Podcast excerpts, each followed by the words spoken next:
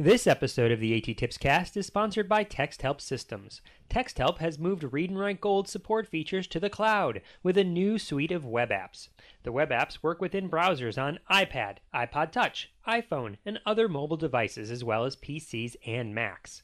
The apps include Read and Write Web, which provides read aloud with dual color highlighting, along with dictionary, picture dictionary, translator, and study skills for HTML web content ebook reader, which allows users to search for, download, save, and read aloud Bookshare ebooks. Speech, which reads aloud typed or pasted text. And Dictionary, which provides text and image definitions for typed or pasted words. Call TextHelp at 1 888 248 0652. Again, that's 1 888 248 0652, or go to texthelp.com for more information.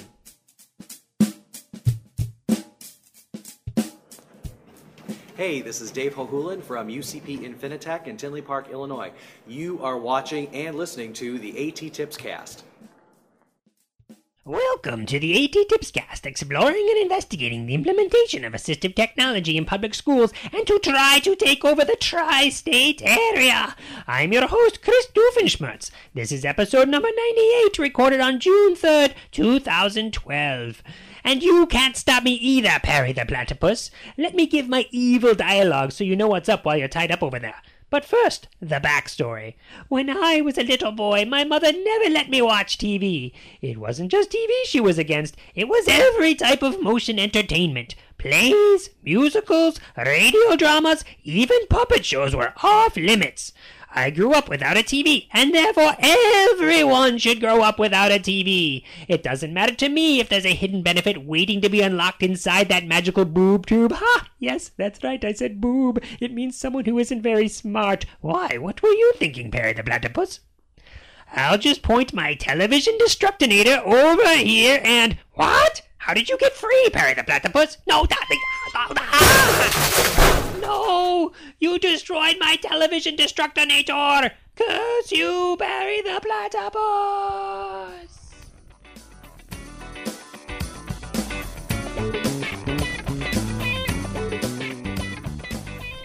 Sometimes you learn about a strategy or intervention to try with students because it's been put through its paces. Either you know of research supporting the strategy, you know of others for whom the strategy's worked, or you have other sorts of evidence that support using the strategy. Having some knowledge that something will work almost always precedes implementing or recommending it.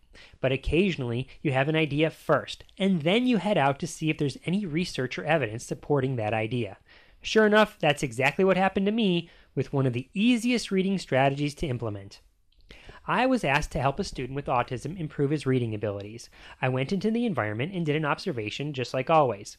In this case, the lesson started with the student watching a video on YouTube. After watching the brief video, the student transitioned to a table where he read aloud a passage to a teacher that helped and guided him along the way. The content in the passage was similar to that of the content in the video. I asked the teacher where she found the passage, and she said it was from a sample of a state test she found online. She explained that she found the video afterward in order to try to match up the content so it would be relevant. That got me thinking was there a way the student could read the exact content, like a transcript of the video? And of course, there was. Captions. I wondered if, by simply turning on the captions and having them displayed on the screen, if that would help improve the student's reading ability. Before writing that as a recommendation in my report and before recommending it to the IEP team, I wanted to see if there was any research out there supporting that claim. Sure enough, there was. In fact, research from as early as the mid 80s has shown that students who watch captioned videos improve their reading abilities. Seeing the words as they are spoken, or at least in proximity to when they're spoken, seems to improve literacy skills. Captions provide learners with an opportunity to experience printed words with the way they sound and within context for how they're used. The motion on the screen, paired with the audio, paired with the printed text, helps to bring together everything, just like, let's say, an interactive storybook app might. However, not every family has a computer, iPad, or some other mobile device, but most do have access to a television. Research also supports the notion that captions can help students who are learning English as a second language, just like anyone else. Students learning English as a second language show significant improvements in reading and listening comprehension, decoding, vocabulary acquisition, word recognition, and an overall motivation to read when exposed to video with captions. Furthermore, once a student has become an emergent reader, reading sentences at a time, they can work on fluency and speed by turning the sound off and reading the text aloud. Depending on the show, this might be a challenge, but it can also prove to be a fun activity when students practice fluency skills using characters and maybe stories with which they're already familiar. You mean I could pretend I was famous by reading his lines? Yes, yes, you could. Daddy, I know what we're gonna do today. Hey, where's Perry? There's even an organization called Captions for Literacy, with an advisory council consisting of a variety of different educators from institutions and universities all over the country.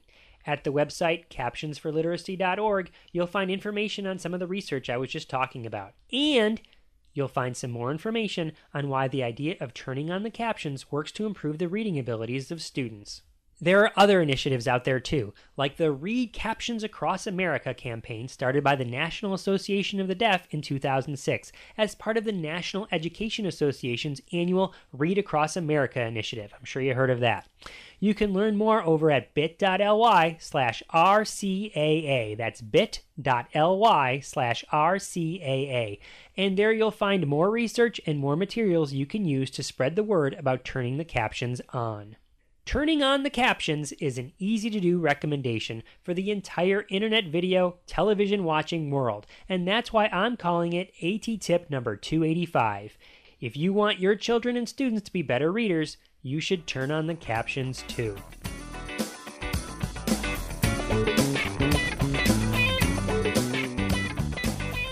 I wanted to say a big thank you to Dave Hohulin for the bumper you heard at the beginning of this episode. Check out the resources he shares over at myinfinitec.org. Also, if you ever get the chance, you should really try to go and see anything Dave presents. He's one of those presenters who inserts humor into his sessions, making the content he's presenting that much more memorable. I promise you'll enjoy it. Speaking of presentations, just a reminder that Beth Poss and I will be presenting a two day pre conference down at ATIA in Orlando, Florida on January 29th and January 30th, 2013, called Mission Possible Proliferating a Culture of Universal Design for Learning. Registration is now open, so you can read all about it and sign up over at bit.ly slash mission ATIA. That's bit.ly slash mission ATIA. Remember, you can sign up for each day separately, but we'd love to have you there for both days. There are only two episodes left before the end of season 5. That's episode 99 and then episode 100. Until next time, may all your interventions be inclusive, may all your strategies be supportive, and may all your captions be turned on. But chicken! We're turning on the captions. That's what we're doing.